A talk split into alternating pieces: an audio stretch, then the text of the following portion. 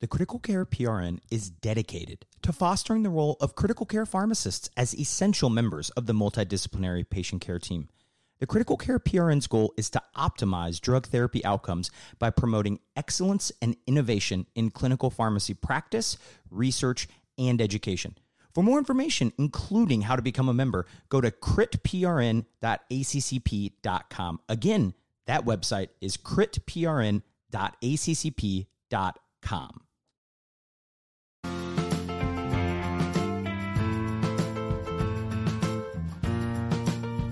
Welcome to Pharmacy to Dose, the Critical Care Podcast, a partner of the ACCP Critical Care PRN and a member of the Pharmacy Podcast Network. And I'm your host, Nick Peters. Wherever you are and however you are listening, thank you. Well, today's episode is an absolute awesome one. I will give a quick PSA that may have, if you're a Bills fan, you listen to the very end of the episode, you will realize I may have reverse jinxed it. Um, the the home opener. I'm very sorry, but um, today's episode is awesome. Uh, Nick Servati joins me uh, to discuss what I would consider one of our core clinical topics, right? ACS or acute coronary syndrome. So I would say we focus more on STEMI, right? Those are typically more of our critically ill patients, but we still definitely cover uh, how they present in ED, what's going on pathophysiology wise, and what are differences in management specifically between those STEMI and, and STEMI patients. So, I mean, we discuss MONA myths, P2Y12 pretreatment, thrombolytics, anticoagulation vasoactives, right? Inotropes versus uh, vasoconstrictors or vasopressors. When to use IV antiplatelets, a STEMI checklist of sorts, and much, much more. Uh, this is a jam packed and fantastic episode. So let's get going. Very excited to uh, be joined by Nick Servati. Uh, Nick is a CVICU clinical specialist and RPD for the PGY2 cardiology program at UMass Medical Center in Massachusetts. Find him on Twitter at PharmD to the LAD. That's a great. That's a great cards uh, Twitter name. Nick, how are you, man?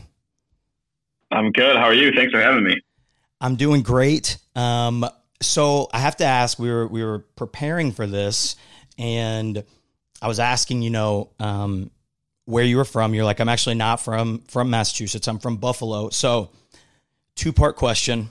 Number one, are they buffalo wings or chicken wings? And then number two, give us give us the the scoop on one of maybe not your like number one favorite, but maybe like your number two favorite wing place in Buffalo. Because for those who don't know, like that's the that's the capital for this. So Nick grew up in in chicken wing heaven. Yes, yes, the mecca of chicken wings. I would say to answer your first question, I've always called them a chicken wing. I don't know if that's because we're from Buffalo, but I guess if I were to throw down the gauntlet and say, "Hey, where chicken wings from?" The, it's a Buffalo chicken wing. But you know, when you say Buffalo, it's almost like back home you're saying like, "I want a chicken wing in Buffalo style," right? Like like you want a Buffalo sauce. So you wouldn't say a buffalo wing, but then you want it in a barbecue sauce. So I think that would just make it too confusing. Okay, that makes that actually does make sense. Okay. And then I guess you know where would I tell somebody to go get chicken wings? You know, I went to, to University of Buffalo, and honestly, between the two campuses was a Duff's, uh, Duff's Wings, and that was kind of the location to go to. Uh, they were always crispy. You'd always ask for them extra crispy. That's the key. Before the sauce goes on, it has to be crispy. Um, but you know, Anchor Bar is the original if you really want to go for the whole trip down memory lane. But I would say Duff's if I had to pick and go back. Let's go. That's great. Love that. That's definitely one. Because the problem is when you when you look, it's like a list of like ten of them. It's like where do we even start? So that's oh, yeah. perfect. And what a what an awesome segue. We're talking about chicken wings um, into our discussion today on ACS or acute coronary syndromes. um, so we're going to walk, Nick and I are going to walk through the full process from basically their acute presentation to the ED front to discharge. So we'll work to include some of the management differences from STEMI and NSTEMI, et cetera. So naturally, of course, we're going to start with the emergency medicine management and go from there. Um, so, Nick, let's quickly get into like the pathophysiology here for a second and what is happening in a STEMI physiologically compared to an NSTEMI? And how does that manifest symptom wise? Yeah, absolutely. You know, I think when we talk about acute coronary syndromes and ACS, it really is a spectrum, right? Ranging from, you know, unstable angina to acute MI. And the way we differentiate an acute MI is then by EKG findings. Um, you know, differentiating between unstable angina and MI, we're really thinking, do you have a positive troponin leak or not?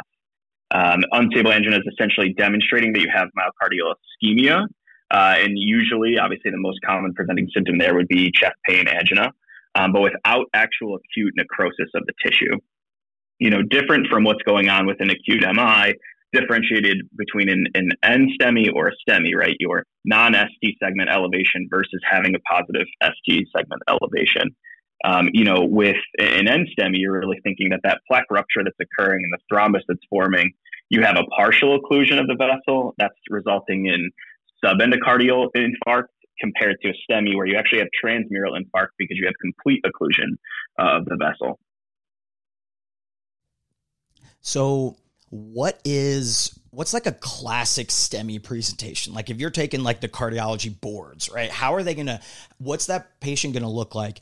And what are maybe some key differences, you know, in a STEMI presentation compared to that NSTEMI presentation? Right, right. You know, I, I think we often talk about what are some abnormal symptoms, uh, what are other symptoms that people may present with, right? Trying to encourage and, and make uh, make people aware in the public of other things beyond just chest pain. But you know, 80% of men and women do present with chest pain or chest chest pressure. It's crushing. Uh, you know, this impending sense like an elephant is sitting on my chest. That kind of feeling is still quite common. Now, people will present with anginal equivalents, right? Other symptoms that are describing their anginal pain without being traditional chest pressure, uh, diaphoresis, indigestion, shoulder, arm pain, and then in women specifically, you're more likely to see things like dizziness, syncope, uh, you know, complaining of shortness of breath or palpitations. So, in terms of symptoms, all of ACS in the spectrum should really be presenting with some form of symptom. Uh, I guess in, in, terms of presentations, NSTEMI versus STEMI, it's not to say that an NSTEMI cannot present, uh, you know, hemodynamically unstable but it is more likely, for example, that you'll have an out of hospital cardiac arrest if you have a STEMI. Um, you are more likely to be hemodynamically unstable, potentially be already in a state of shock, depending on how long the STEMI infarct has been occurring. Um, so I guess those would be some differences, right, as we think across the whole spectrum from someone who could be absolutely chest pain free, asymptomatic, or coming in with an anginal equivalent, all the way to someone who's actually cardiac arresting, uh, and, and the, the stages in between and the spectrum is real there um, because it's you know the STEMI patient. And if they say they're gonna, they feel like they're gonna die, right? They are gonna die right in front of you until otherwise proven. And that is when I think of someone saying they're gonna, they feel like they're dying. It was my one aortic dissection and the STEMI, right? Those are like the big. Those are things I think of. So um, tip away now. You mentioned some of those those key differences um, in presentation based on that physiology you said, but most of the management, right, of course, is guided by the electrocardiogram or EKG, right? It's literally non ST elevation versus ST elevation. So most of us won't be EKG experts. Hand up, I am not. People will hand me the EKG and I'll look at it and hand it right back, right? If I can see it, bad things are happening. Now, what are classic EKG signs of a STEMI? Things that we would maybe consider pharmacist positive, we could keep our eyes peeled for. Yeah, of course. I, you know, I think one of the there's a really great graphic and tons of different graphics out there that look at the 12 the 12 leads. You have your six limb leads, your six precordial leads, and kind of anatomically what is their location with one of the three major coronary arteries. Um, I think you know traditionally, right, what's going to be PharmD positive is that classic tombstoning, where the J point on the EKG, that's where your QRS complex meets the ST segment, is elevated along with the T wave, quite literally uh, you know, looking like a tombstone, looking like something out of a graveyard. That's your telltale, uh, you know, something out of a movie almost. I think that, and, and usually tombstoning occurring uh, within leads V3 through V4 would be very indicative of an, of an anterior STEMI, something that's going to be associated with the LAD, something that's going to be associated with a lot of left ventricular dysfunction, and therefore highest risk for uh, you know, cardiogenic shock and, and moving into a rest. I think another one that's really important to know, especially within the ED, are you know when someone says, "Oh, it looks like this patient's having an inferior STEMI," uh, you know, what are your inferior leads? I would say, you know, traditionally you're talking two, three, and AVF. Those are going to be, you know, usually accompanied by something called reciprocal depressions in leads one and AVL. So reciprocal changes are really, uh, I'm trying to think of the best way to describe it, the opposite deflection uh, mirrored basically 180 degrees on the opposite anatomical lead. Right. So if you're seeing if you're seeing elevations in one area on the exact opposite anatomical leads, a reciprocal change would be a depression. And so that's something that you can see is, you know, ST elevations in, in your leads two, three, and AVF. you know, in other words, your inferior leads with reciprocal depressions in leads one and AVL. And why is this, you know, important in the ED? I'd say uh, most people, uh, you know, around around 40% of inferior MIs will be associated with the right ventricle. Uh, and you know, when you have RV involvement, you're now preload sensitive, so you really should probably consider nitrates to a certain extent contraindicated. Uh, you know, and you would want to grab a fluid bolus quick and early if the patient becomes hypotensive. Now, uh, to add to that, you know, 60% of those inferior MIs are not going to have RV involvement. Some some ways to tell is if the ST elevation in lead three is actually larger than in lead two. That's really just because lead three is more rightward facing, so it's it's more telling of the RV involvement. Um, so those things combined could kind of tip you off to be very careful with with nitrates and, and grab some fluids quick. And that's a that's a really really good point about the inferior MIs. Unfortunately, sometimes you find out because you give nitrates unknowingly, and then their blood pressure plummets, and you're like, well. Probably part of that 40% that has some RV involvement with that. Um, but that's why it's important to kind of recognize that on the EKG. Um, the other other note, I didn't I didn't know this as a student, right? So learn from my mistakes is one of my favorite segments on here. The tombstone is not a um, like tabletop tombstone. It is more of like a curved, um, curved kind of to a tip a little bit. So just FYI to avoid embarrassment, that's the tombstone uh, that you're that you're looking from there. Everyone's probably like, of course, like Nick, did, you didn't know that, like, but either way, um, so another another kind of like old school, I guess, approach to to ACS, a classic acronym, right? Like 15, 20 years ago, it was taught like Fast Hugs BID was MONA. Um, Mona meaning morphine, oxygen, nitrates, and aspirin. So we're always learning, especially in cardiology, biggest trials, um, a lot of information coming hot and heavy. Let's go through and discuss if each of these is still valuable for our acute ACS care. So let's start with with morphine. Lead, lead us off. All right, so good old morphine. In terms of pain relief, uh, having some anxiolytic effect as well you're obviously why are we doing this? Reducing oxygen consumption that's being driven by that sympathetic overdrive because of the situation. Um, you know we're trying to reduce myocardial oxygen demand in that setting. The trade-off is that it does slow gastric absorption and therefore we we know that it will slow and delay the onset of oral absorption of our antiplatelets namely the p2y12 inhibitors things like clopidogrel prasugrel ticagrelor that's been proven in the PD data. Um, the ruling is still kind of out on whether this translates to hard clinical outcomes. Depending on the guideline you look at, whether it's the Americans or the more recently updated European guidelines from 2023, they're offering a class 2A to 2B recommendation, you know, considering weighing risk and benefits. And overall, until there's better data that's looking at hard clinical clinical outcomes, assessing whether this PD data translates into actual harm, uh, I would probably hesitate and really uh, be confident that this is absolutely necessary in terms of the anxiolytic and analgesic effects of administering morphine or fentanyl, uh, especially in the ED or pre-revascularization, that that's not going to be outweighed by the risk of uh, reduced onset and slowed onset of your P2Y12 inhibitors.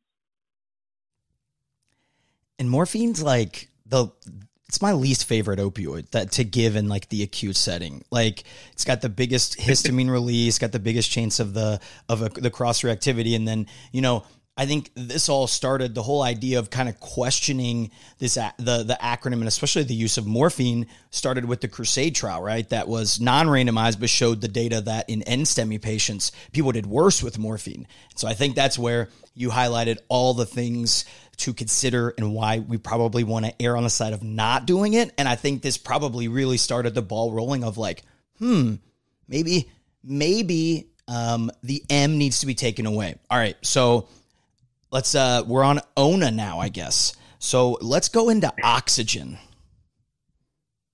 Oxygen. This one a lot more straightforward. You've got really two trials: the Avoid trial. You've got the Detox AMI trial. Uh, that was over 6,000 patients. Anyone with an oxygen saturation above 90%, they basically administered nasal cannula six liters versus doing nothing. Uh, and all cause mortality at one year was no different. Uh, so at this point, the guidelines uh, are pretty clear in the recommendation that it's a class one recommendation if the oxygen saturation is less than 90%. However, really probably avoid and or it's not necessary in anyone who is already saturating well. And I think like where I feel like this could classically maybe come up is, you know, sometimes people will give, like EMS might give oxygen sometimes for patient comfort. They're hyperventilating and things, right? They're having this chest pain. And when they get transferred over, we're, we're so worried about the MI, we forget that they're still on the 10 liter non rebreather, right? And so just things to think of, right? Things that we can kind of help with, with that perspective. All right. So, hmm, now it's just nah, nah. So let's go into nitrates, RN nitrates. You know i'd say they're often misused as a diagnostic tool right? You know oftentimes people would would administer a sublingual nitro if there are improvement in symptoms. Maybe that relates to you know being non-diagnostic um, you know for for an acs event. But you know really the only time where you should probably utilize nitrates from a diagnostic perspective is if you have complete resolutions of your st elevations and full symptom relief. That's probably suggestive of some vasospastic component, so coronary vasospasm. Um, otherwise, you know, nitrates they remain a, a, high recommendation within the somewhat outdated American guidelines, right? Our NSTEMI and STEMI guidelines coming from 2014 and 2013. Uh, you know, you can consider sublingual nitro. Uh, it is a class one recommendation, but we want to be mindful of who to avoid this in. Uh, and there's obviously some groups to avoid it in. Uh, we already kind of touched on how inferior MIs, especially those that have RV involvement, are going to be more preload sensitive. Um, obviously, you know, thinking about NAVPLEX discussions, PD5 inhibitors, right? Your sildenafil, avoiding those as you can have profound hypotension if administered within, you know, 24 to 48 hours. Um, and then a caution, a specific one is if you have a patient who has actually known severe aortic stenosis, they're actually afterload sensitive to a certain perspective. And so avoiding nitrates in those individuals uh, is going to be beneficial. And the evidence for sublingual nitro is totally extrapolated from IV nitrates or PO long acting formulations. There is no evidence that supports nitros uh, and that, that it improves survival or the incidence of you know major adverse cardiovascular events in the setting of ACS. So no evidence to support their use. Definitely some patient populations to avoid in, and I would not trust it as a diagnostic tool.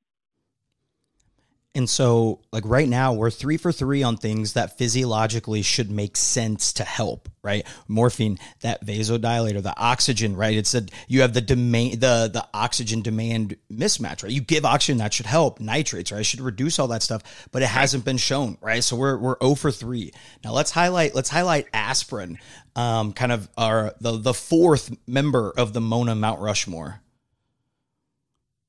Yes, and aspirin is the one and only of the four that does have, you know, a mortality benefit. Um, this is extrapolated from somewhat of an old trial, right? ISIS two. We're talking the 80s. Uh, it did improve cardiovascular mortality um, and improved reinfarction rates with really no difference in major bleeds. Um, but this is something uh, to obviously consider and should be received. All ACS patients should be receiving uh, you know, going for that 325 milligram dose up front, chewable if possible. Um, and uh, this is the one tried and true that I would say remains and should be given in all ACS patients from our from our Mona. And especially in the ED, that's one where you just it's important it's always important to hear the report, but definitely listening if EMS gave it, did they take it at home, et cetera, um, to make sure that they're that they're getting that 324 chewable or crushed if you if you don't have that. So yeah, okay, we're gonna have to be looking for for a new a new acronym because clearly um, the letter A is I think isn't an acronym. I we feel like we probably need three there, so we'll we'll we'll keep working uh, we'll keep working on that. Now, if you work at a center with cardiothoracic surgeons and the possibility of cardiothoracic surgery, um, a question that comes up is what to do regarding the P2Y12 inhibitors and giving loading doses in the ED. Are there guideline based recommendations for what to do, or is it more anecdotal based on the surgeon, center, and or the agent themselves? This is one of my favorite controversies right now. I would say, you know, in terms of the guidelines, they're actually with the the 2023 ESC Congress that actually released their their latest updates to the ACS guidelines. There's just something about the Europeans. They make the prettiest guidelines. They stay up to date. The uh, they're blowing us out of the water. Um, so you, what they have commented is actually a for for NSTEMI specifically. It's now a class three recommendation. Should absolutely avoid pre-treatment with a P2Y12 inhibitor if you have an early invasive strategy planned. That that meaning you are planning to go for PCI within 24 hours of symptom onset. They give it a class 2B recommendation. So it's not totally avoid, but it may be considered if you are not going for PCI within 24 hours and you are also not high bleeding risk. And then in terms of STEMI, uh, they're, you know, they at least give a recommendation. It's not very strong. It's class 2B again, may be considered if you are planning to undergo a primary PCI strategy for revascularization, which we know for STEMI patients, that is the majority uh, of the time the strategy that will be taken. I think, you know, when we think about the risk, obviously there's a theoretical benefit for pretreatment, right? You you know that you want to get antiplatelet agents on board just from a from a pathophysiology standpoint, but there's really no large scale evidence to support that it's absolutely necessary. Uh, and what are the risks? Obviously, you mentioned from a from a cardiac surgery standpoint, when we go for angiography, it doesn't necessarily mean that PCI is going to be the only revascularization method, and CABG and bypass may be uh, what is uh, more appropriate for that patient. And if you give a oral P2Y12 inhibitor up front, you are really stuck with it unless the surgeon wants to accept the risk of having that on board from a bleeding perspective. And that risk is real. Uh, you know, it is certainly real and something not to be taken all too lightly. And then it depends on the agent, right? If you if you go after ticagrelor loading up front, okay, maybe you wait about 72 hours. You're, you're likely safe and have full offset of the drug. But if you give a, a loading dose of prasugrel, which I don't think many centers do, but but if you should, you're stuck with that for for at least a week. Um, and so that makes it a little bit difficult. I think from an NSTEMI standpoint, we do have a bit more data. There's been the ACCOAST trial it found not only no benefit, but actually a higher bleeding risk with prasugrel pretreatment um, compared to giving that at the time of the PCI. And then more recently, we had the DUBIUS trial, an incredible acronym, uh, which didn't find a difference in bleeding rates, uh, but was actually stopped early for futility.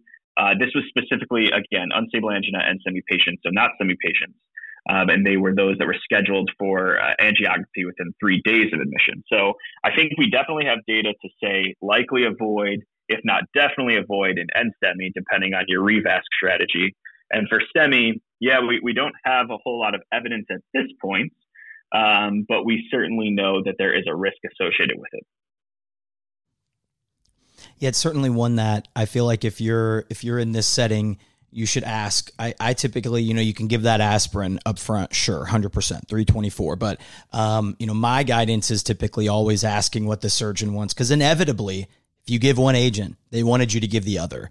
Or if you gave it, they didn't want it given. And if you didn't give it, they want it, right? It's just the way everyone who's worked there, they know that that's just the way it's going to work. Um, so, but it sounds like, yeah, you highlighted some trials that make it very less nuanced for unstable angina and NSTEMI and very clear um, if you're going for that early invasive strategy um, to avoid. So good, good discussion there. Now we'll kind of a last line intervention, right? Many of us, I think myself included, I received my first experience using this treatment during COVID is thrombolytics for treatment of an acute MI.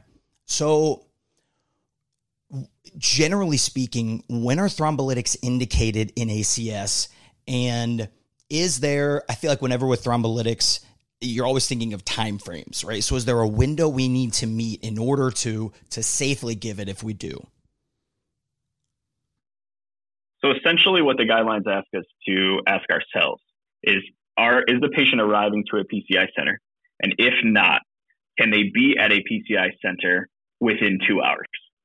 And if the answer to that question is no, the recommendation is to go towards the fibrinolytic pathway. Now, I will say the most recent European updates have a really aggressive, you know, quote, door to needle time of less than 10 minutes once that decision is made. Um, yeah, I know. I, I was kind of shocked by that. I think it's a, pretty aggressive, and I'm not confident that many centers will be able to meet it. But that's really kind of the time frame is that 120 minutes. If you cannot meet it, then you should administer a fibrinolytic essentially as soon as possible.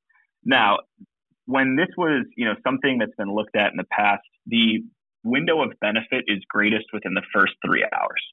If the lytic at any any time point after three hours from symptom onset, the benefit kind of drops off pretty drastically. Uh, but still, you have and maintain that risk of obviously administering a fibrinolytic.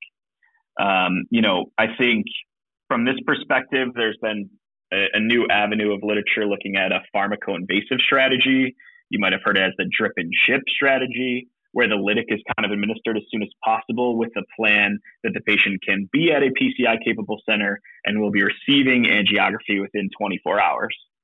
Um, so I do want to make a point here because I'll tell you, Nick, the patient population that I've seen lytics in the most, more than I ever thought I would, were actually elderly patients. Elderly patients who either wanted to avoid an invasive strategy um, it, or patients who did not want to revoke their DNR to go to the cath lab.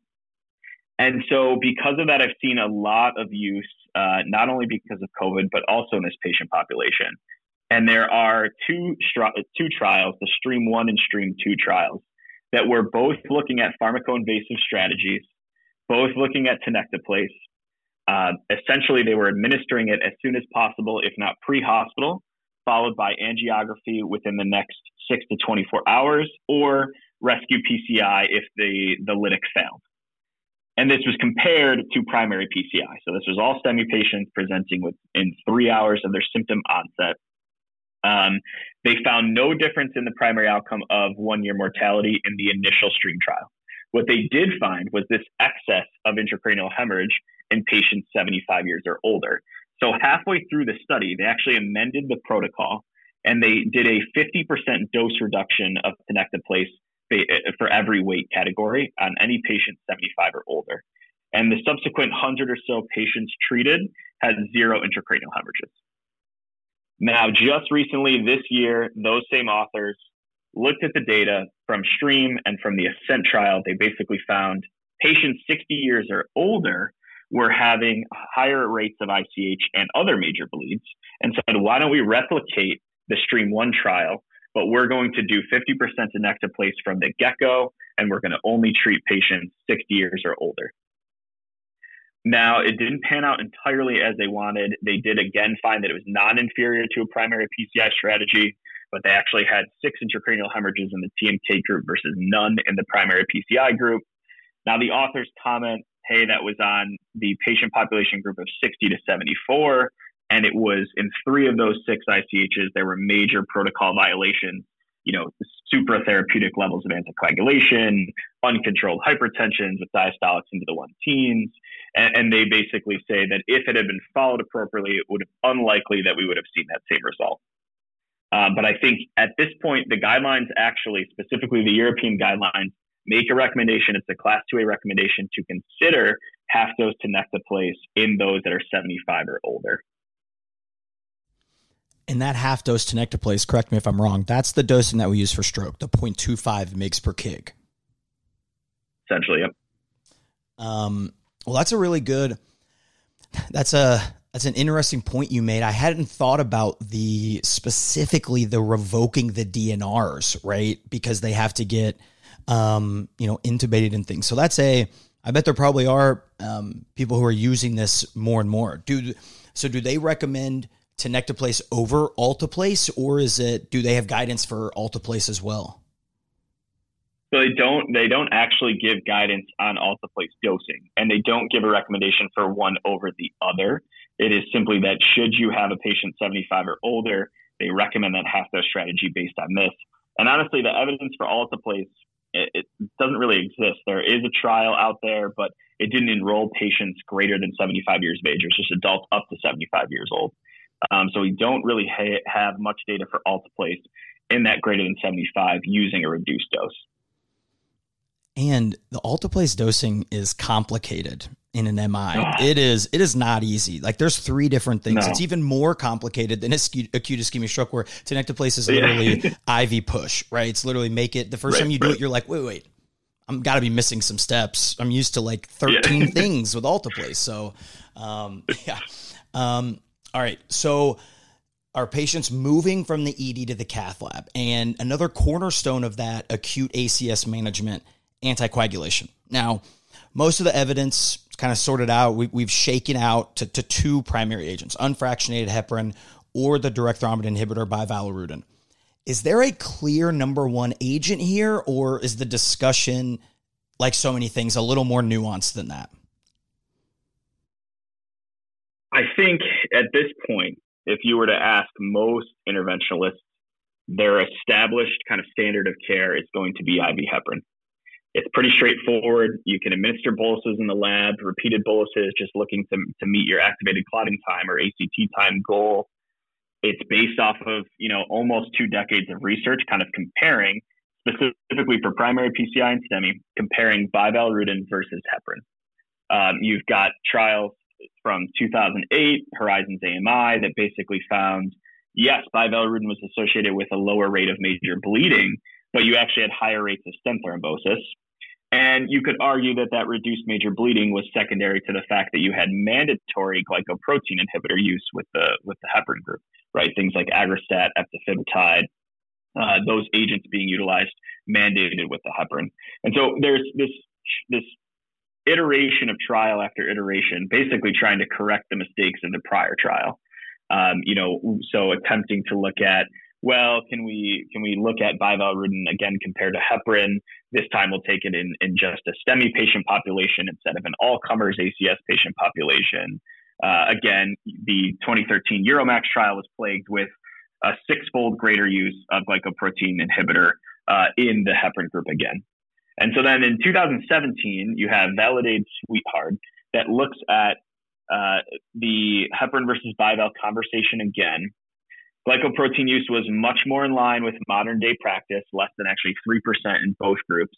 And Bival is found to not be superior to heparin in respect to the composite of death, MI, or major bleeding. And so it seemed to kind of like settle the score. Now, 2022 comes along, and there's the Bright 4 trial that's published, and it kind of reopens the door. The investigators of that trial argue that the prior studies still had issues that some did not mandate a post PCI infusion of bival. There were dosing discrepancies in terms of a low dose versus a high dose that were utilized. And so they set to, to go out and re- repeat all of these studies, but again, fix the prior problems. So they had, you know, uh, well over 6,000 patients. They looked at specifically STEMI patients undergoing a primary PCI strategy. They mandated that a full dose post PCI infusion of bival was administered and continued for two to four hours after PCI. And they restricted glycoprotein inhibitor use to bailout therapy only, which is obviously in line with what most of us see these days. These are patients who have a thrombotic complication during the PCI, maybe distal embolization of the clot. And so this is why these agents are started, not being started up front or upstream. Um, but, you know, Nick, again, the trial is plagued with issues. Again, there was a statistically significant higher rate of glycoprotein inhibitor use in the heparin group, uh, 13.5% versus about 11.5%. Uh, but surprisingly, the primary outcome, which was all cause death or major bleeding uh, via the BARC criteria, was statistically significantly uh, improved for the bivalirudin group at 3% versus uh, just over 4%. So, where does this kind of leave us? Yeah. If we remember, Bival was downgraded, you know, from a class one recommendation in the 2013 STEMI guidelines uh, to a 2B in the latest American Revasc guidelines. Uh, and similar to the Europeans, with their 2023 update just from this summer, uh, they note the Bright 4 trial, but they still keep BiVal as a 2A recommendation despite this, uh, commenting that this was only performed in an Eastern Asian population. A third of patients still received clopidogrel instead of a potent P2Y12 inhibitor, and that there were certain subgroups that are kind of unexplainably not demonstrating the same benefit overall. So I think if this is one piece of evidence, I think it was a well done study. I think there are some some commentary to be had about its external generalizability, uh, but it, it does kind of contradict almost two decades of research that said the opposite. So I must personally say I'm not entirely sold. I think a lot of centers are using heparin. A lot of interventionalists feel comfortable and familiar with heparin. And I think it's probably going to take a little bit more to, to get people off of, of heparin as their workhorse anticoag. Yeah, you, you can't take you can't take for granted comfort and familiarity in these in these high risk um, patients where if things go wrong, you want to feel like you know exactly what to do. You're familiar with all the kinetics, what to do, what not to do, those things, and everyone knows we don't like change in medicine. So it's gonna take it's gonna take at least one, probably two more for real, and then guideline changes, right? Or probably like the one, two, three for for true change to be made. Um, now. In the cath lab, right? One of the most common causes, if not most common cause of cardiogenic shock is a STEMI. So theoretically, patient could have some temporary mechanical circulatory support implemented in the cath lab help augment that cardiac output um, while you're you know trying to intervene or let the heart rest a little bit so how does your anticoagulation choice change if a device is, initiated I don't think it necessarily changes. Um, although from some of the past data, you could consider uh, bivalirudin as a, a, lower bleeding risk agent. So if you think you are going to have issues, you had maybe a vascular complication already, uh, you know, with the insertion of the device, um, I, I think that might be reasonable. But then again, you now talk about what evidence do you have with that anticoagulant with that device. Um, you know, so do we have a lot of evidence or recommendations for heparin with with you know our percutaneous ventricular assist devices like an Impella? Do we have a lot of data for bivalirudin and, and you know a balloon pump? I mean, we could have a whole conversation on whether or not anticoagulation is necessary for a balloon pump. Um, so I think that depends. I know that obviously if we start going into the realm of ECLS and ECMO. Uh, there's a growing a growing uh, body of evidence to support bivalirudin as the first line anticoagulant of choice. Um, and so, you know, maybe dependent on your center. Again, I think at this point, your center's familiarity, uh, what is on formulary, what is restricted. Yeah, certainly, I think ECMO probably would be the strongest indication at this point to consider changing your anticoagulant at that point and maybe considering bival if heparin is your standard workhorse. Um, but as of right now, I think when most devices are put in, it's usually after the PCI has started. Um, you know, regardless of whether we talk about what's the appropriate time to initiate mechanical circulatory support, whether that's before, during, or after the PCI, the majority is still being put in either during or after. And so by that point, you've probably already started down the route of one anticoagulant. And, you know, there are, there's obviously risks with, with jumping ship and going to another midway. Yeah, I'm big team bivalirudin for ECMO, and my biggest thing is because I think those patients are just more likely to be on anticoagulation longer, and that's when the longer you're on it, it's when I find heparin starts to not be as easy. But if you're talking that kind of less than week time frame, right, less than seven days, I really don't care strongly. But when you get longer, that's when, and especially those those ECMO patients are at highest risk of that. That's kind of what where my mind goes. Um, but that's a really that's a really good point. Now, for the listeners, had a whole episode diving into some of these nuances. We usually utilize some patient cases with Craig Beavers. So um, let's go into the pharmacotherapy options for cardiogenic shock. And let's start with some of those vasoactive agents. And before we kind of get into the, the classes themselves, when we're starting agents for cardiac output augmentation, right, that cardiogenic shock, when do we start an inotrope and when should we be reaching for a vasopressor instead? So I think you know that's going to depend on what kind of data do you have in front of you, right? Are you are you confident that it is is cardiac function that's the issue uh, versus hypotension, uh, and and is there a vasodilatory septic component? You know, it could be a mixed picture as well, depending on the patient in front of you. Um, you know, we think about cardiogenic shock and breaking it down very simplistically, it's a problem with the pump compared to a problem with the pipes. And so, do you have data, you know, looking at your cardiac output or cardiac indices? Do you have systemic vascular resistance to say, hey, this, this SVR is actually quite high and probably indicative of acute untreated cardiogenic shock? Um, you know, do we have access to a wedge pressure or a CVP to evaluate right atrial pressure? Um, I think those are kind of the the components that are going into your decision in terms of inotrope versus versus vasoconstrictor or vasopressor obviously, if you have someone who's hypotensive in front of you, uh, you know, uh, which the definition can vary depending on what you're looking at. Most of the time, it's usually a systolic less than 90 uh, for, from a cardiogenic component. You know, then maybe you consider initiation of both. But obviously, we know with the initiation of our inotropes, our traditional inotropes are really inodilators. So there will be some components uh, of, of hypotension that could be seen with the initiation of each agent. So making that decision can be somewhat tricky, uh, and, and oftentimes I think it's done simultaneously, right? Something like initiating some dobutamine as well as norepinephrine at the same time to maintain uh, perfusion to your end organs while also improving cardiac function acutely. Yeah, that's a that's a great reference. Shout out to recent trial of the week, the CATS trial, right, that looked at some norepi and dobutamine. So let's start with inotropes here when we're talking about our vasoactives and our two workhorse agents, of course, dobutamine and milrinone. So we'll get into the trials in just a second, but what are PKPD or specific kind of drug considerations to think of when you're deciding which one of these agents to start? I think the biggest thing for me, Nick, is the half life right? When I think about acute management of a patient, I want to be able to titrate a drug, drug relatively quickly. And so with a half-life of, you know, a, a, few minutes for dobutamine compared to, you know, a few hours for milrinone, you really aren't going to see full effect and full steady state effect of that milrinone for multiple hours. And so making a dose adjustment quickly and rapidly is much more achievable with something like dobutamine. Now they both enhance, you know, calcium availability within the myocyte. That's how they both enhance contractility. One just does it directly through the beta receptor, while the other inhibits uh, phosphodiesterase and and the the breakdown of cyclic AMP. And because of the way milrinone uh, has its mechanism, and that phosphodiesterase is kind of all throughout our vasculature, you can find yourself with a with theoretically a bit more vasodilation with milrinone uh, compared to than what you would expect uh, with dobutamine, given the the saturation and density of beta two receptors is relatively low throughout the vasculature.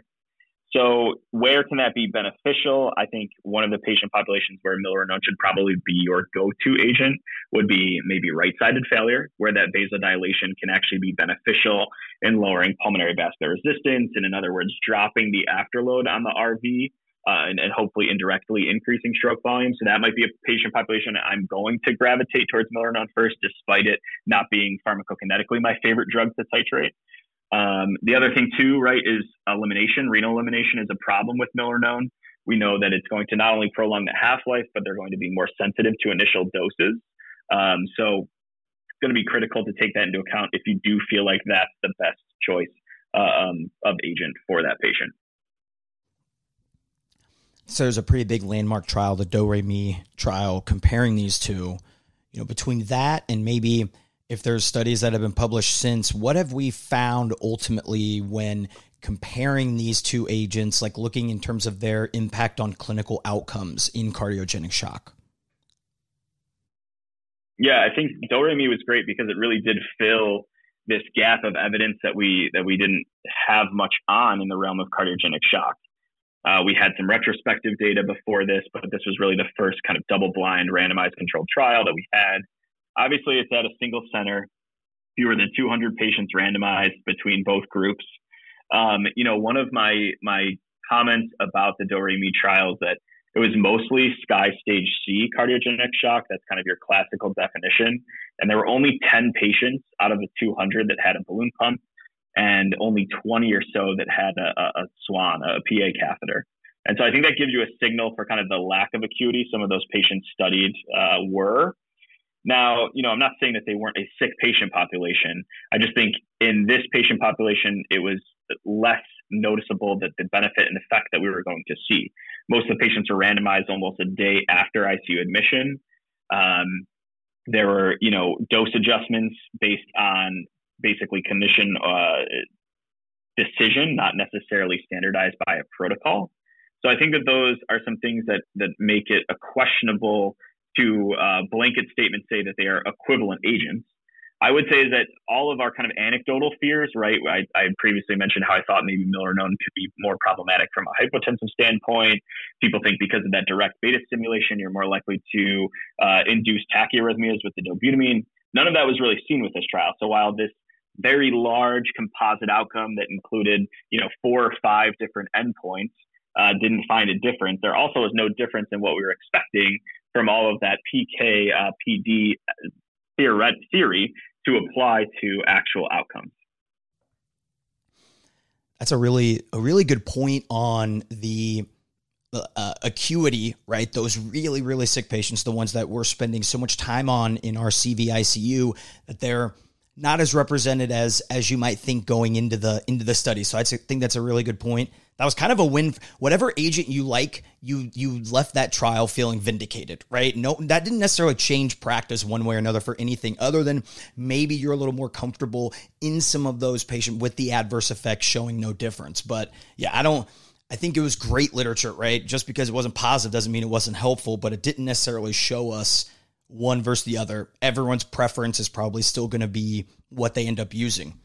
Now, kind of in the other ring, right? This was the warm up, the inotropes. Now in the other ring, right, we have the vasopressors. One corner we have epinephrine, right? The historical heavyweight favorite, right? That's the he Mike Tyson in his prime. Versus you have norepinephrine, up and comer, jack of all trades, right? You think of it as like it's my as a Mount Rushmore of critical care drugs for me. So is there guidance to say that one of these agents is better than another for cardiogenic shock, or is it, you know, maybe a subset of cardiogenic shock, or is it again going to be kind of like inotropes where it's going to be pretty um, patient or provider dependent?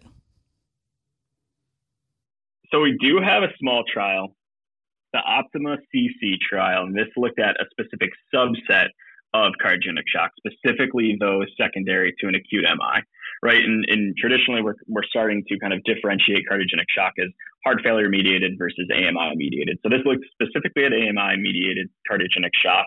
It was a double blind randomized controlled trial. It was uh, throughout uh, nine ICUs, although they were all in France. And really, the primary outcome was looking at change in cardiac index between the two agents. So it wasn't necessarily the greatest hard clinical outcome. They did have a primary safety outcome as well that looked at the incidence of refractory cardiogenic shock. So they kind of defined that as persistently hypotensive with uh, you know various signs of end organ dysfunction, despite being on greater than one mic per kilo per minute of levo um, or epi, or greater than 10 mics per kilo per minute of dobutamine. They did find no significant difference in the primary outcome for change in cardiac index. It was transiently higher in the epi group at hours two and four, but it was not uh, sustained throughout the trial period. And then in terms of the safety outcome, it was significantly worse for epinephrine. Uh, and this, this is actually why the study was terminated prematurely. Almost 40% of the epinephrine group had a refractory cardiogenic shock compared to less than 10% of the norepi group.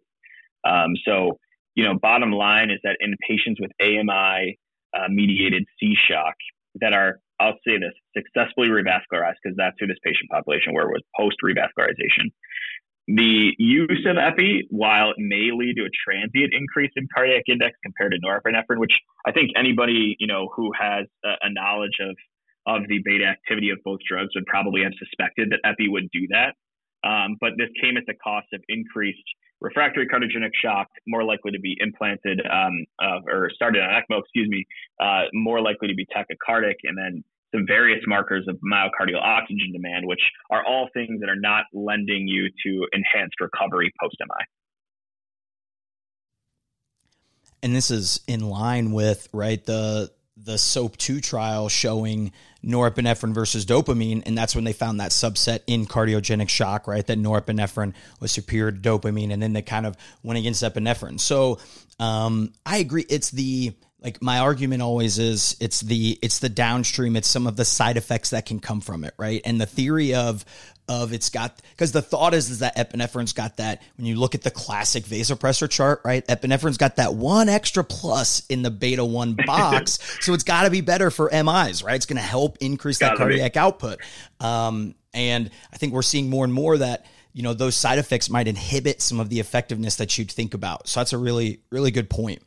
Um, now, in this same population, right, the population that we're starting inotropes and or vasopressors for, right, when you're in severe cardiogenic shock or just severe shock in general, trying to avoid using the gut, right? And for STEMI and ACS patients, their antiplatelet agents post PCI are obviously extremely important, right? The biggest rethrombosis risk is in that acute period. So when should we consider using IV agents rather than our classic PO in, in agents where we're not necessarily titrating to effect, right? This isn't heparin where we're getting an APTT in six hours and we can see what we can do with it. So I think, you know, when are you going to be considering IV agents compared to those enteral agents? Obviously, this is a huge issue with that, that shock associated hypotension. You're going to have delayed absorption, delayed gastric motility. Uh, you're going to have decreased perfusion of the liver. It might lead to reductions in, in clopidogrel and prasugrel's activation. Those are both prodrugs. Um, all of this leaves you at risk for a thrombotic event around that stent placement. So I don't think you can necessarily say that there is a exact uh, dose of norepinephrine or epinephrine or uh, of, of inodilator that would force your hand to say we absolutely should convert to an IV agent. But I think, you know, as you look across the course of time, looking at, you know, your your rate of vasopressor, whether or not it's increasing, how quickly and how rapidly it's going up, uh, not to mention, you know, what is the ischemic risk from the get-go? Was this a pretty straightforward, uh, you know, PCI where there was a very large short stent that was placed in the middle of the LAD without problems? Or is this something that's a bifurcating stent at the left main going into the LAD with overlapping stents uh, you know, maybe of smaller diameter, right? I'm trying, trying, starting to think of other ischemic risk factors that might make you uh, fire, you know, sooner to switch to an IV agent.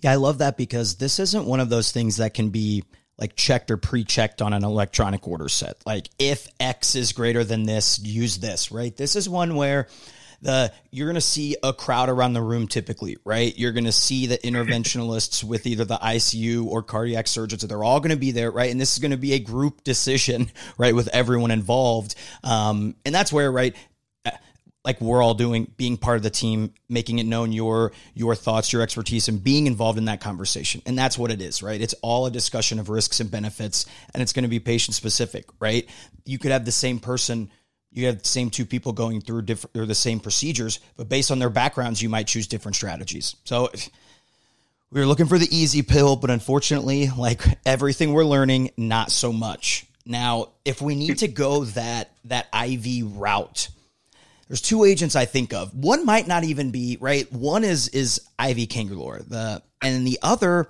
is the glycoprotein 2B/3A, right? And it's, I almost think of that, is that like a hybrid, like antiplatelet, anticoagulant, right? Because it works on those platelets. But let us know when you consider using one versus the other, because you mentioned earlier um, considering using the glycoprotein inhibitors in those patients with kind of large thrombi burden or downstream um, issues.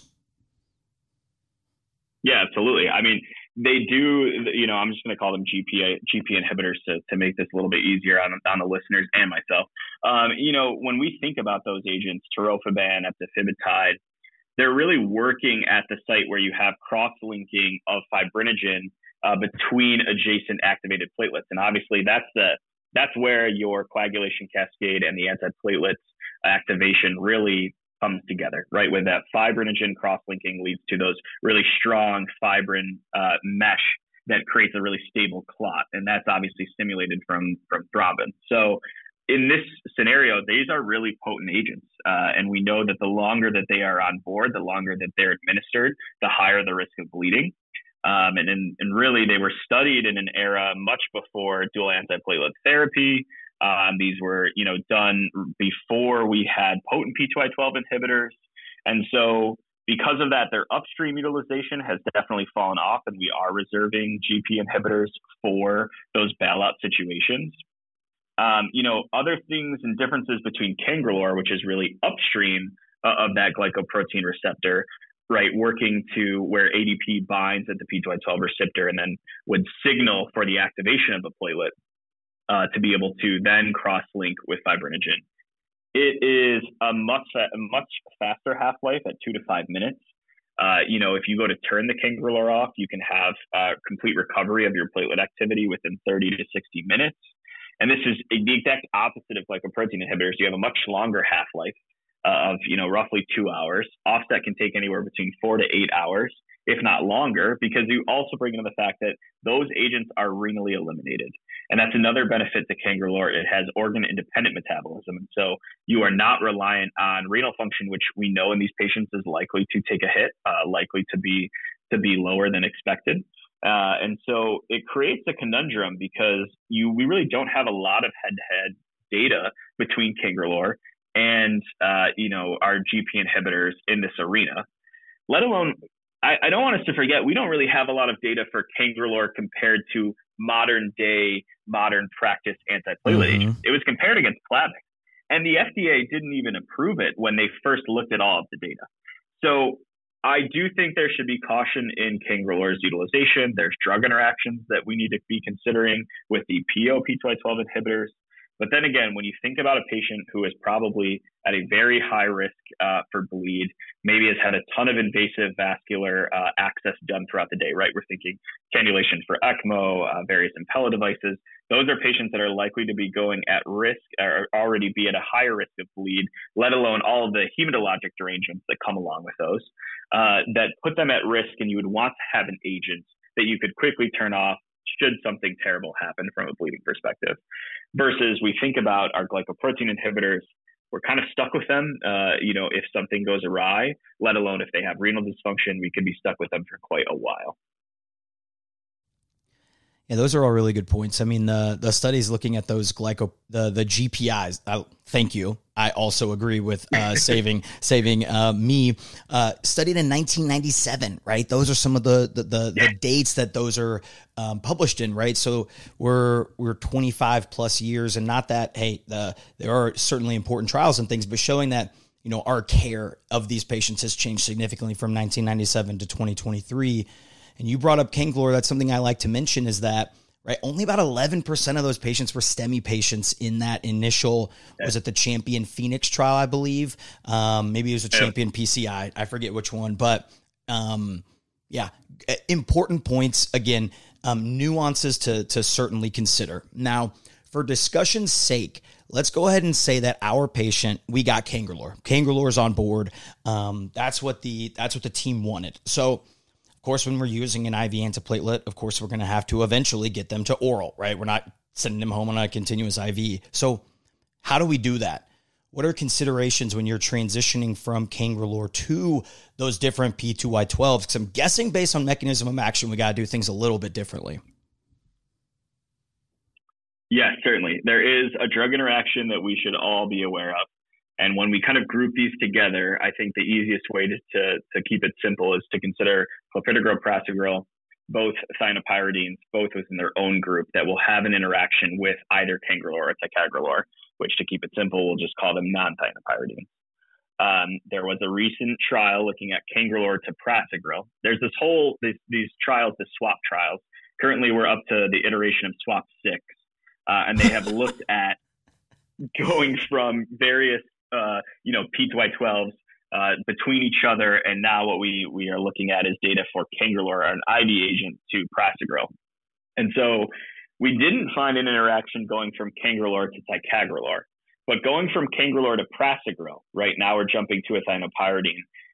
There was an interaction identified. And so they studied this. It's just a small PK/PD study, basically three groups. You either got Prasugrel at the start of the PCI, you got Cangrelor and Prasugrel at the start of PCI, where you had Cangrelor at the start and then Prasugrel at the end of the two-hour Cangrelor infusion. And what they found is that when you gave the Prasugrel and Cangrelor at the same time at the start of the PCI, uh, there was, you know, the the platelet reactivity units, which they measured via the VerifyNow P2Y12 assay, something I have in my institution. That, you know, I'm not sure, uh, you know, there's a host of different platelet reactivity assays and, and methods that can be used out there. Um, but that's the one that they looked at, and it was actually much lower um, with prasugrel only versus Cangrelor and prasugrel. So that suggests that when Cangrelor is running, it is preventing the, the binding and efficacy of prasugrel. And so I think you could probably extend that to the other thienopyridine, clopidogrel, uh, and we really should be uh, avoiding an overlap between those agents. Swap trials are trying to become the medical version of the now now that's music series right we're going to get up to like swap 38 before i mean yeah. sixes that's crazy um but that's that's that's good advice obviously we need tons of research into this so i'm just any any of those researchers listening i'm just teasing here um now there are important medications, right, that ACS patients should be discharged on, right? They call it that guideline directed medical therapy. But Nick, hand up, right? A lot of us join the ICU because we're not great at you know those discharge checklists and things like that, right? So help us out. Give us kind of a mini list for the ICU pharmacist or pharmacist in general when you're reviewing the STEMI or NSTEMI discharge information. What are like, hey, you you got to see these or, or you need to be reaching out. What what what comprises that checklist? So we've obviously touched on antiplatelets, and you know we could have uh, ten more podcast episodes on duration of DAPT, abbreviated strategies, how to de-escalate. Oh, hey, what if we throw in an anticoagulant? How do we handle triple therapy? So I won't touch on those, but obviously an aspirin and a P2Y12 inhibitor is going to be the basis of your antiplatelet regimen. I'd say the next thing to consider is a statin. Uh, and so, really, right now, our LDL goals are a little bit different between what the American guidelines are recommending, what the European guidelines are recommending. You know, we're looking to target less than 55 if you're looking at the European guidelines, less than 70 if you're looking at the, the latest iteration of the American guidelines. I'll say the caveat to that is the latest ADA guidelines or standards of care in diabetes. They actually recommend if you are secondary cardiovascular prevention, that's the that's these patients, these ACS patients, and have diabetes, they do recommend targeting all the way down to less than 55. So I'll say personally, I have adopted early initiation of what I call combination therapy. So regardless of what statin uh, or lipid lowering therapy they were receiving beforehand, I am very quick to add on ezetimibe or Zetia to a high intensity statin. So we're talking our high intensity statins. I think we all know this. Our Crestor 20 to 40, our atorvastatin 40 to 80. Uh, we know that they're going to achieve at least 50% reduction in LDL. Uh, you know, the one thing to remember too is that if you're getting an LDL on that index MI admission, it's likely falsely lower. Instead of an acute phase reactant, it's actually falsely lower in that acute phase period. And so if you don't think you're going to get below 70 uh, with a 50% reduction, I think we should all have a pretty low threshold to initiate a combination with Zetia. Um, I've been finding insurance companies are also looking for Zetia to be on board before they're improving the injectables like a PCSK9 inhibitor. Um, so really thinking high intensity statin, maybe an additional agent. You want to be less than 70, and depending on the patient in front of you, maybe less than 55.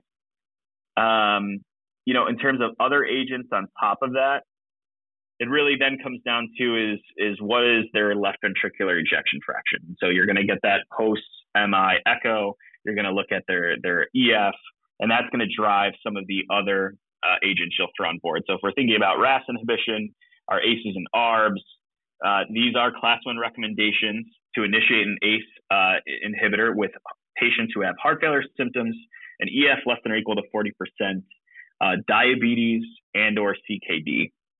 Otherwise, if you don't meet one of those and you don't have a reduced EF, it's a much lower recommendation to initiate an ACE. And, and the data really is driven by that beneficial data is driven by patients with a reduced ejection fraction. Um, same along the lines of our mineralocorticoid uh, receptor antagonists, right? Things like uh, eplerenone, spironolactone. The guidelines again give a class one recommendation uh, for an ejection fraction of 40% or lower and having heart failure or diabetes. Uh, that's a class one recommendation. Um, beyond that, if your EF is normal, there is no recommendation to initiate. So I guess that's one less thing to look for, uh, one less part of that polypharmacy uh, that we all get worried about. Beta blockers, I think, opens up a nice question about the future of beta blockers. All of that data for beta blockers uh, that we have really comes from an age uh, uh, before the reperfusion era, right? Before we were really having PCI in a timely manner, let alone with, with adequate fibrinolytic utilization.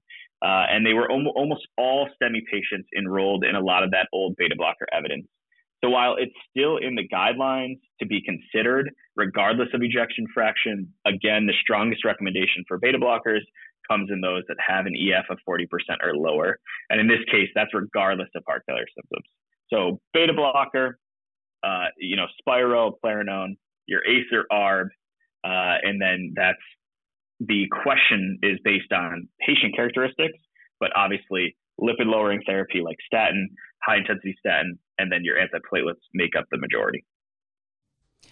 That's a really good point. That you'll you'll have you almost have a the a tree, right? Most all patients should get X, Y, Z, and then it goes into what's your EF, what are your comorbidities, etc. So um, definitely feels like a, an easy protocolized way, right, to be able to get some sort of checklist or things to quickly, more quickly be able to look at that stuff. But important points. Appreciate you keeping up to date. I feel like, I feel like every time I turn around, there's a landmark cardiac study, um, and they all are named amazingly, which is like they somehow keep getting better, right? Eventually, you think all these names would get done, but nope. The cards trial keeps bringing the heat. So uh, I'm a big fan of the of the acronym names you you get to learn and teach about.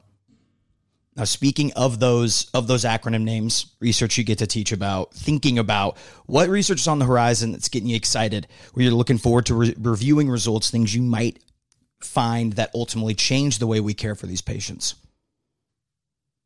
Yeah, I think to add on to the comment about beta blockers before and incredible names, you have a lot of large scale randomized controlled trials in the works right now to answer the question about beta blockers in patients with an EF that's above 40% and EF that's preserved. You've got the DANBLOCK trial. You've got the beta MI trial looking to enroll almost 10,000 patients in classic cardiology fashion. Um, these hopefully will be coming out in the next few years, and I think uh, are really going to uh, ask us and, and test how how we utilize beta blockers at post MI today. Other things, you know, SGLT2 inhibitors, they're the miracle drug. Uh, you know, it doesn't matter where we turn, it seems that SGLT2 inhibitors are having a benefit. Those are being studied, uh, you know, during the Index MI event. You've got the DAPA MI trial, EMPACT-MI trial uh, looking to come out.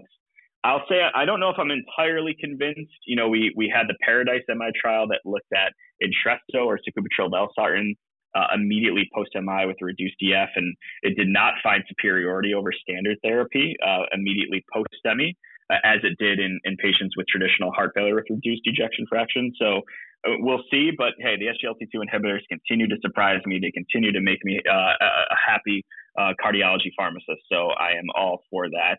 I think another area is really the antiplatelet strategy surrounding STEMI, specifically IV agents. Um, so we we do have a couple trials again with those forward-thinking Europeans. Um, they're actively recruiting right now, looking at uh, in a high bleeding risk patient population compared to a non-high bleeding risk patient population. And then there's the DAPT Shock AMI trial uh, coming out of the Czech Republic right now. They're enrolling and recruiting that will directly compare Cangrelor to Brilinta and AMI mediated C shock. And so I think that answers a huge question that I have right now, right? Potent P2Y12 inhibitors. Is it is it going to stand the test? All right, Nick, you've done an awesome job. I mean, highlighting, I mean, the care of ACS, right, from from acute presentation to discharge. Each one of these little pieces, let alone the checklist, could be its own its own episode. So, listeners, keep that in mind. But Nick, if there's a if there's an idea or a point or a few of them that you want to make regarding the care of ACS patients, kind of take home points, what would those be? You know, I think if I had to make one kind of overarching theme for all of this management is that it's the data is pointing us towards a patient specific approach in terms of taking into the nuance of every patient that comes in front of us, deciding where they fit in the picture and what's the best decision, weighing risks and benefits of everything. Right? If we think about it in the ED and we're contemplating whether or not we should upstream load with a P2Y12 inhibitor, right? Taking into account, is it an NSTEMI versus a STEMI? Is this a patient at high bleeding risk or not? Uh, do we think it's likely that they have multivessel disease and are going to need a bypass? You know, to a patient who is in front of us and, and is not going to go to the cath lab, but they are willing to accept the risk of a lytic and, and maybe they're an elderly patient. Do we uh, look at, at, the benefit versus risk of using a reduced dose strategy of tenecteplase?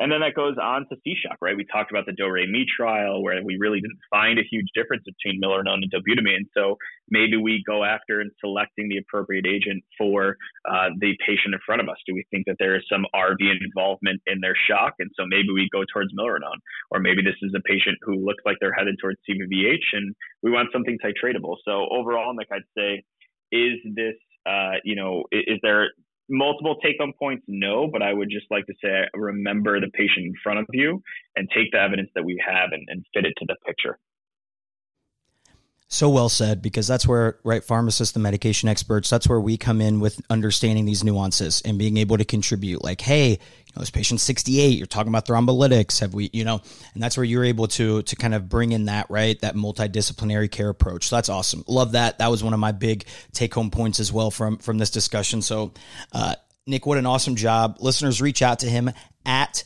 PharmD to the LAD.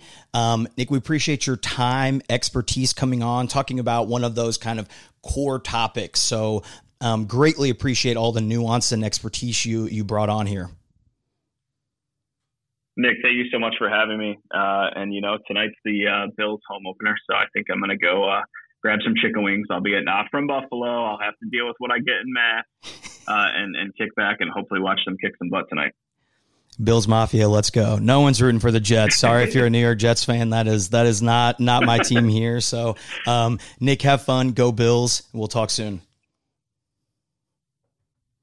Another big thanks to uh, Nick Servati. Uh, let me know uh, what you thought about the episode. Reach out uh, at pharmacy to dose, pharmacy to dose at gmail.com.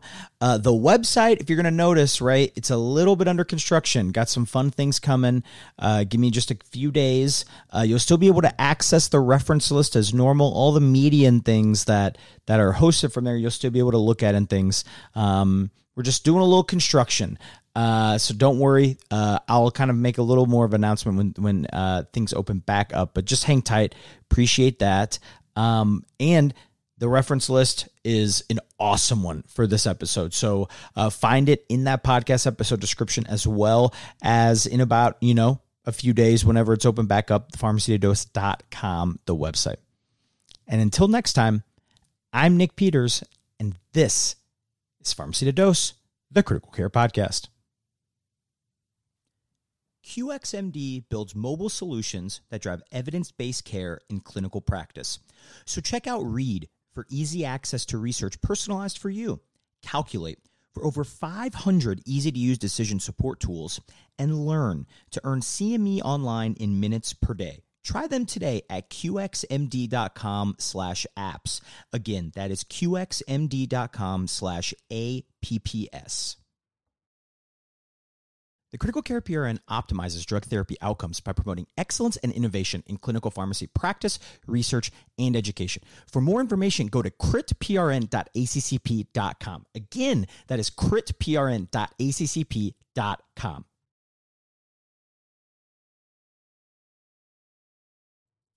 The podcast provides general information only and does not offer individualized medical or professional healthcare services, including pharmaceutical advice. The contents and materials in the podcast are not intended to be a substitute for inpatient pharmaceutical advice, diagnosis, or treatment. Use of the contents and materials in the podcast does not constitute a pharmacist-patient relationship. As a result, the information in and materials linked to this podcast are applied at the user or patient's own risk. Users and patients should consult their physician or personal healthcare professional. Users and patients should not ignore or delay seeking care because of something they heard on this podcast. In case of an emergency, the user or patient should contact their physician, call 911, or go to the nearest medical emergency facility. The views and statements expressed on this podcast are those of the host and guests and should not be interpreted to reflect the official position or policy of ACCP or the Critical Care PRN.